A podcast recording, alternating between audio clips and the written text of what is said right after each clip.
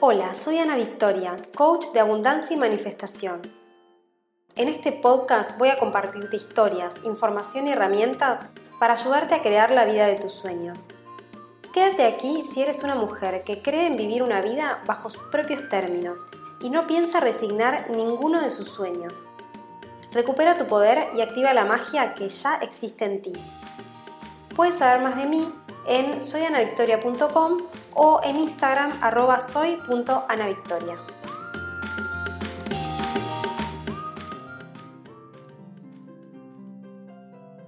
Hola hermosa, ¿cómo estás? Espero que te encuentres súper bien. Bienvenida una vez más a Activa tu Magia. Espero que de hoy te lleves información que te sirva y yo creo que realmente eso sí va a suceder porque hoy te voy a compartir algo tan sencillo como trascendental, algo que me ha cambiado completamente la mirada y la realidad en relación a el dinero. Una pequeña acción, pero que evidentemente es muy relevante y que influye directamente en nuestra capacidad, tanto de generar dinero como de mantenerlo con nosotras. Es algo sobre lo que vengo leyendo bastante y también algo que casualmente estoy experimentando ahora en mi propia vida. Porque la vida tiene esto lindo de que cuando me dispongo a aprender algo, tipo un concepto que estoy aprendiendo en algún libro o algún curso, pone enfrente mío situaciones de la vida real, entre comillas, que me ayudan a atravesar ese aprendizaje y a llevarlo a la práctica.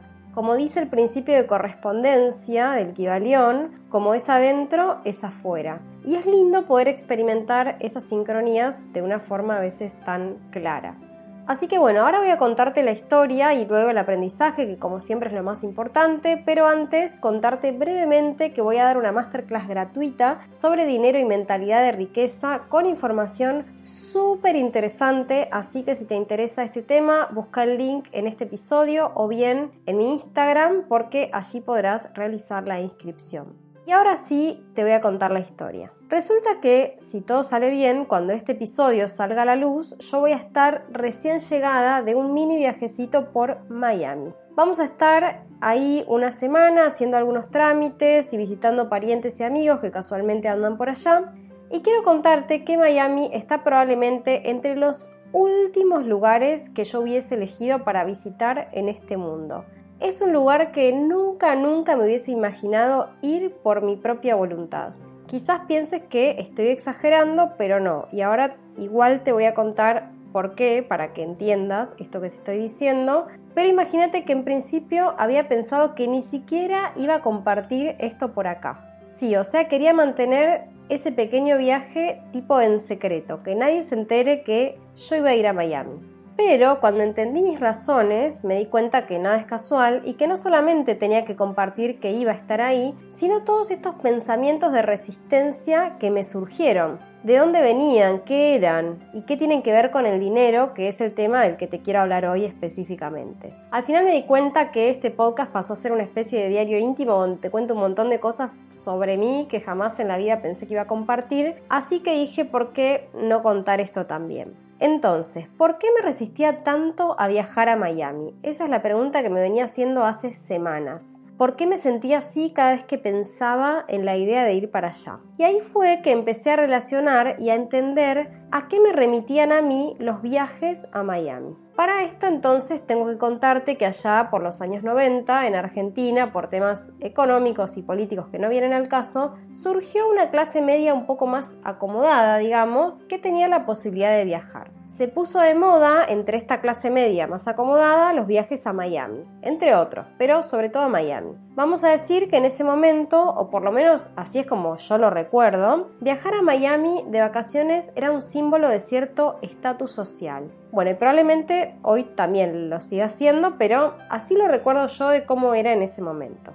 Se construyó un poco en el imaginario colectivo y un poco en mi imaginario personal un estereotipo de esas personas como personas superficiales que solo quieren ir a aparentar o a comprar cosas, que se creen más que los demás, etcétera, etcétera. Puro perjuicio, porque la verdad es que yo no me senté a hablar y a conocer a todas esas personas que viajaban a Miami, pero sí formé esa imagen en mi cabeza. ¿Por qué? Por lo que escuchaba un poco en mi entorno, en mi familia, por lo que veía en la tele, etcétera, etcétera. Desde ya hago un disclaimer acá y digo que si sos de los argentinos que viajaban a Miami en los 90, no me odies, prometo que para el fin de este episodio me voy a reivindicar. En mi casa, como podrás imaginar, no éramos de los que viajábamos a Miami ni tampoco teníamos amigos que lo hacían. Esa gente iba a tener la etiqueta de superficial y mala persona antes de que tan siquiera nos acerquemos a conocerla. Eran como de otra especie, los chetos, los creídos, los materialistas, etcétera, etcétera, etcétera.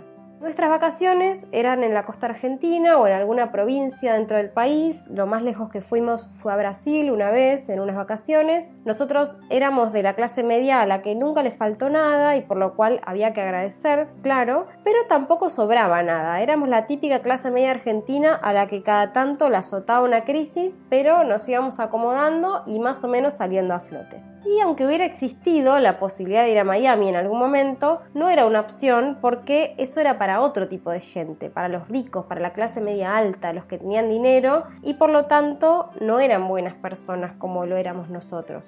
Bueno, a esta altura ya sabrás más o menos por dónde viene la mano. Uno de los errores más grandes que cometemos y que nos alejan del dinero es justamente criticar a aquellos que tienen dinero.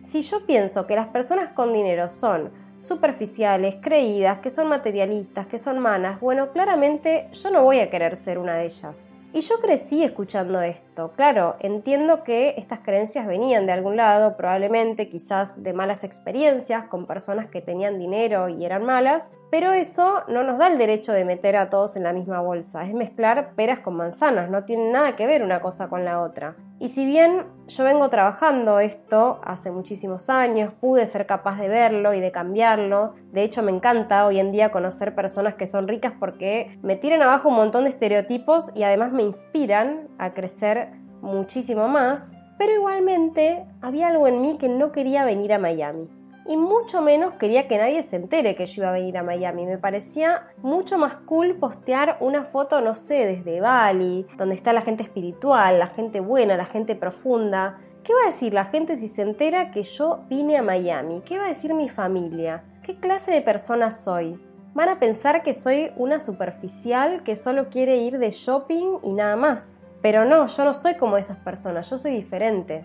Bueno, acá más o menos te compartí a mi ego hablando y rompiéndose en mil pedazos porque finalmente la vida me llevó hasta Miami y me tuve que comer obviamente mis propios prejuicios.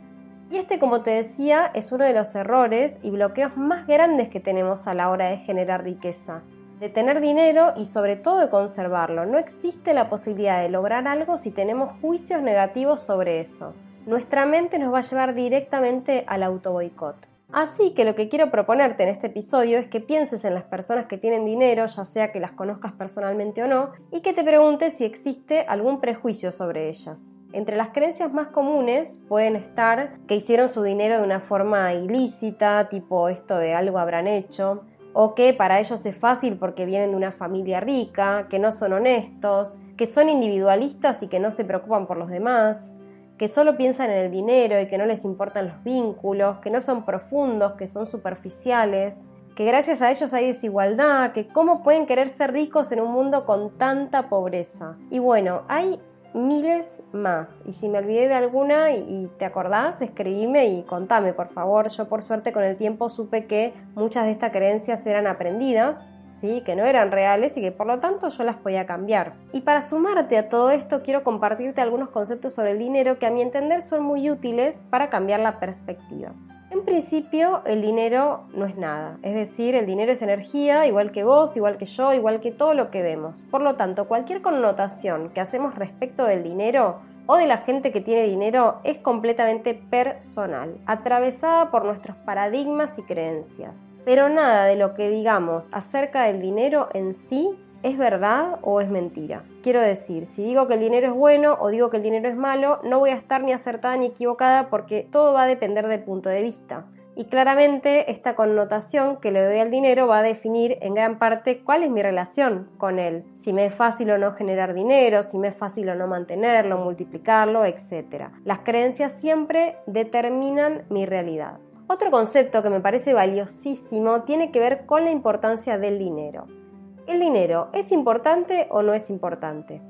Bueno, según yo depende. Cuando no tenemos dinero, cuando siempre falta y sentimos esa carencia porque no podemos adquirir las cosas que necesitamos, entonces el dinero se vuelve muy importante porque probablemente pasemos noches sin dormir, preocupadas, pensando cómo vamos a hacer, quizás genere discusiones de pareja, puede haber sentimientos de insatisfacción incluso cuando no logro hacer las cosas que deseo porque no tengo dinero, en fin, cuando no está puede volverse el foco de atención. En cambio, cuando está, cuando sabemos que existe en abundancia en nuestra vida, podemos sacarle el foco central, podemos poner nuestra energía en otras cosas en nuestra familia, en nuestros hobbies, en ayudar, en disfrutar, en lo que sea que querramos. Le restamos importancia porque ya no es un problema en nuestra vida. Esto derriba un poco la creencia de que los ricos solo piensan en dinero. Quizás haya muchos ricos que justamente hayan decidido tener dinero justamente para no tener que pensar en eso todo el tiempo. En fin, depende como todo, la creencia que elijamos va a ser la que determine nuestra realidad.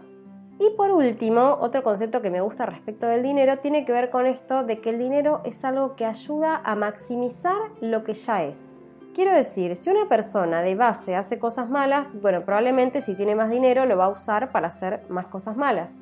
En cambio, si una persona de base hace cosas buenas, el dinero le ayudará a poder hacer más cosas buenas. Quiero decir que no es el dinero el que define que una persona se vuelva cruel. Eso es una característica inherente a la persona. Claro, con el dinero esto se puede multiplicar y hacer más visible, pero no significa que el dinero es el culpable de eso. Existen miles de filántropos, de emprendedores sociales, de personas súper familiares, de personas súper espirituales que tienen dinero. Y el dinero lo único que hizo es ayudarlas a poder ser más de lo que ya eran. Y este concepto me gusta porque mucha gente cree que para ser bueno con los demás tiene que mantenerse pobre, sin dinero. Y ahí no me da la matemática porque yo ¿Cómo voy a ayudar a otra persona si yo misma no tengo dinero? Bueno, no tiene mucha lógica, pero es una creencia súper común. Yo creo que acá lo importante es que si ganamos más dinero, simplemente no nos olvidemos de quiénes somos y sobre todo de quiénes queremos ser. Así que, dicho todo esto, me quedo más tranquila porque en Miami, en Bali, en Argentina o donde sea, tengo muy claros cuáles son mis valores, mi visión y mi propósito en este mundo y puedo ser quien viene a ser independientemente de dónde esté o de cuánto dinero haya en mi cuenta bancaria. Así que espero que te haya servido este episodio, que te haya servido quizás para darte cuenta de alguna creencia que andaba por ahí dando vueltas. Si es así, escribime y contame que a mí me encanta leerte. Quiero contarte que si el tema de dinero y de cómo generar riqueza te interesa, voy a estar dando una masterclass gratuita muy prontito. Podés encontrar el link para escribirte acá en la descripción o bien en mi Instagram, arroba. Yo espero verte allí en vivo porque está bueno además porque me puedes hacer todas las preguntas que quieras. Y no olvides compartir este episodio con alguien que pueda necesitarlo en este momento. Yo por hoy te dejo y nos vemos en el próximo episodio.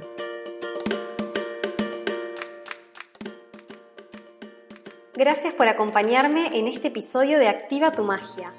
Sigamos en contacto a través de mi web soyanavictoria.com o mi Instagram arroba soy.anavictoria. Te espero en el próximo episodio.